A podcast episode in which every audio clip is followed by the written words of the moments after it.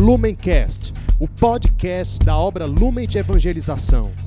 Ser feliz fazendo o outro feliz. Acesse lumencerfeliz.com. Ah, meu irmão, minha irmã, que alegria a gente estar aqui reunido para mais um episódio, né? Para mais um momento do nosso Palavra Encarnada, em que nós nos unimos como família, como comunidade, como igreja, para juntos mergulharmos em toda a profundidade que a palavra de Deus nos propõe nesse dia, né? Por meio da Santa Liturgia, por meio da sabedoria que Deus derrama sobre a nossa Santa Igreja. E hoje, dia 20 de maio, quinta-feira, né, nós nos reunimos mais uma vez em nome do Pai, do Filho, do Espírito Santo. Amém. Vinde, Espírito Santo, e enchei os corações dos vossos fiéis e acendei neles o fogo do vosso amor. Enviai, Senhor, o vosso Espírito, e tudo será criado, e renovareis a face da terra.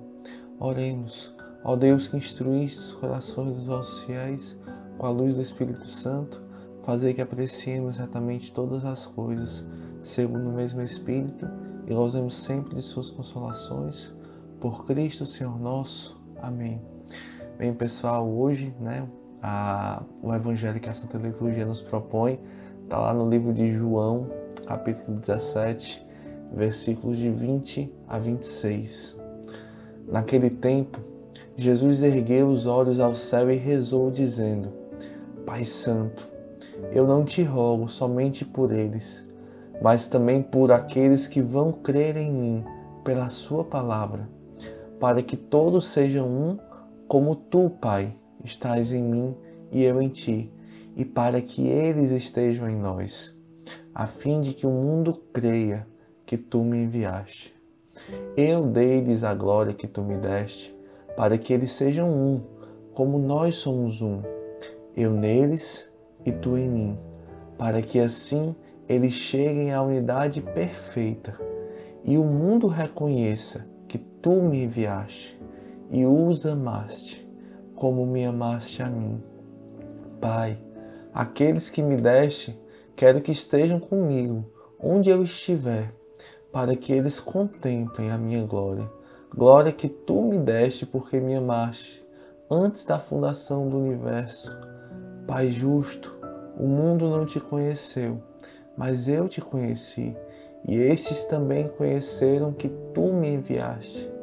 Eu lhes fiz conhecer o teu nome e o tornarei conhecido ainda mais, para que o amor com que me amaste esteja neles e eu mesmo esteja neles. Meus irmãos, essas são para nós palavras da nossa salvação. Glória a vós, Senhor. Bem, pessoal, então é sempre bom assim a gente situar, né? Onde a gente está.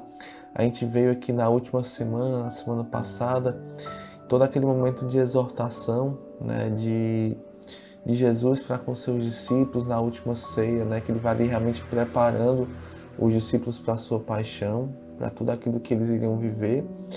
E assim que acaba esse momento no Evangelho de João, antes de ir ali para o Getsemane, antes de iniciar a sua agonia, a sua via crucis, Jesus ele reza uma oração que muito cara, né, para nós, que é chamada pela igreja de oração sacerdotal.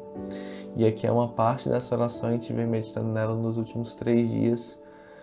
E Jesus, ele realmente, ele, na oração sacerdotal, ele se coloca como ponte, né? como vínculo, como intercessor entre nós e o Pai. Né?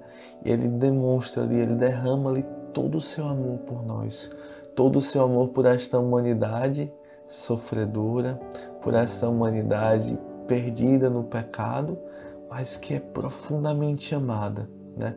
Jesus ele mostra ali um coração completamente apaixonado por nós, um coração que arde de desejo de nos salvar, um coração de, que arde de desejo que não se perca nenhum daqueles que foi confiado a ele, um coração de pastor e um coração também de evangelizador, porque ele não guarda nada para si, mas ele transmite tudo aquilo que ele recebeu de Deus, tudo que ele recebe de Deus, ele passa adiante, ele coloca para aqueles a quem Deus quer fazer chegar a boa nova do Evangelho, né?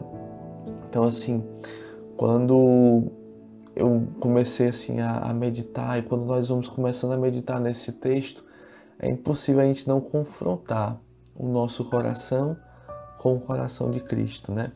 Será que os nossos sentimentos, as nossas ações, é, está nessa comunhão, está nessa íntima ligação com o coração de Cristo? Será que ah, os nossos desejos são os mesmos desejos do, de Cristo? Será que nós também temos este coração compassivo, né, capaz de se compadecer pelas dores, as necessidades dos irmãos? Será que nós ou será que nós ficamos indiferentes, né? Será que nós temos um coração também de pastor, um coração que tem o desejo de dar a vida, um coração que tem o desejo de se sacrificar, de se de se consumir para cuidar, para pastorear, para apontar o caminho, para apontar o evangelho? Será que nós temos também um coração pobre, livre feliz para ser um evangelizador, para não reter as graças de Deus, para sempre estar transmitindo e levando adiante aquela graça que nós experimentamos. Porque se nós experimentamos verdadeiramente o Evangelho, é impossível não querer transmitir, né? não querer anunciar esta alegria que nos toca, que nos transforma. Então, assim, primeiro convite para hoje é a gente realmente se confrontar, né? Confrontar ali os nossos sentimentos, as nossas ações práticas, se estão de acordo com, com os sentimentos e as ações de Cristo. Será que a gente está configurado a Jesus a esse ponto? Ou será que a gente tem se acomodado na caminhada? Será que a gente tem deixado o nosso coração amornar, o nosso coração esfriar? Esfriar o nosso desejo de evangelizar? Esfriar o nosso ardor pelo pastoreio, por salvar as almas, por gerar salvação na vida das pessoas? Será que nós temos deixado a ficar ali um pouco indiferentes, um pouco insensíveis às necessidades dos irmãos, às necessidades de toda uma humanidade que, que geme, né, como em dores de parto, aguardando a manifestação dos filhos de Deus, dos filhos da luz? Né? que a gente possa realmente trazer isso para nossa oração, não deixar se perder isso. Né? O coração de Cristo quer salvar você hoje. Hoje esta palavra vem como o próprio Cristo no teu coração para te salvar. E passando né, dessa primeira parte, a gente chega aí no que talvez seja a mensagem central deste evangelho de hoje, que é o desejo ardente do coração de Cristo para que todos nós sejamos um. Desejo de Cristo pela unidade. Unidade. Num tempo de tantas divisões, né? Num tempo em que nós sofremos ataques de todos os lados, até mesmo ataques direto à comunhão, à unidade da Santa Igreja, Cristo vem nos lembrar deste seu desejo ardente, manifestado na sua oração sacerdotal que todos sejam um, Pai, como eu e tu somos um, pela graça que nós derramamos sobre eles. A mesma graça que tu me deste, eu dei a eles para que eles sejam um, para que o mundo creia que tu me enviaste. E vendo essas palavras tão fortes de Jesus, né? Da, da sua oração, uma oração que brota do íntimo do seu coração, a gente vê que a unidade ela não nasce somente de um desejo, de um esforço humano, mas ela é antes de tudo uma graça. Ela é antes de tudo um dom de Deus.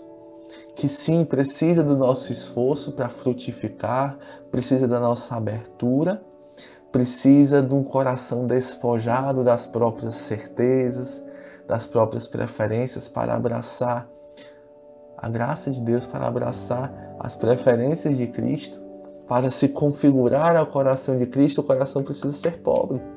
Precisamos ser pobres, né? Mas é antes de tudo uma graça, é dom de Deus. É dom de Deus que Cristo já derramou sobre nós, porque ele reza por aqueles seus discípulos que estavam ali e por aqueles que viriam crer por causa do anúncio daqueles discípulos, que somos nós. Nós somos esses que viriam crer pelo anúncio do Evangelho. Então, esta oração sacerdotal de Jesus chega até você hoje diretamente. Cristo está rezando por você, porque Ele tem um desejo ardente para que o teu coração viva a unidade, a comunhão do corpo de Cristo. A comunhão do corpo de Cristo, né? Então, assim, a unidade, vamos aí entrar um pouco mais, né? A unidade, ela é graça, ela é dom de Deus e ela é também, por causa disso, né? Ela é testemunho e é sacramento do amor de Deus. Jesus ele fala na sua oração que derrama sobre a sua igreja a unidade para que o mundo creia que tu me enviaste para que o mundo creia que esse amor não é um amor apenas de palavras, mas é um amor concreto, um amor encarnado na nossa vida, o um amor que, que se testemunha em atos, em gestos concretos de amor, de perdão, de misericórdia, de encarnação, de sair de si mesmo e ir ao encontro do outro, entrar na sua realidade, assumir as suas dores não se afastar pelo pecado do outro, mas antes desejar se aproximar. Um amor que é misericórdia, que não para nas fraquezas do irmão, que não rejeita as fraquezas do irmão, mas que se aproxima. E a gente vê o testemunho disso. Tem um historiador antigo né, que, que fala que os ali logo no, nos primeiros séculos da igreja, as pessoas olhavam para aquele modo de vida dos cristãos e ficavam admiradas e exclamavam: Vejam como eles se amam. Vejam como eles se amam. Será que hoje, né, nós olhando para a nossa igreja, olhando para a nossa comunidade, olhando para a nossa casa de acolhimento, olhando para o nosso grupo, para será que nós podemos também dar esse testemunho olhando para a nossa vida? Será que nós damos esse testemunho? Vejam como eles se amam.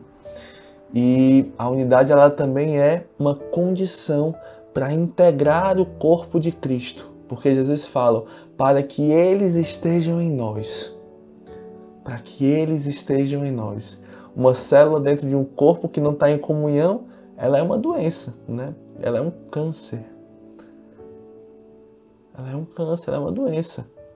Nós precisamos estar no corpo de Cristo e em comunhão com o corpo de Cristo, em comunhão com os pastores da igreja, em comunhão com o Papa, em comunhão com os nossos bispos. Precisamos ser uma célula sadia do corpo de Cristo, uma célula que vive ali a pobreza, a liberdade dos filhos de Deus.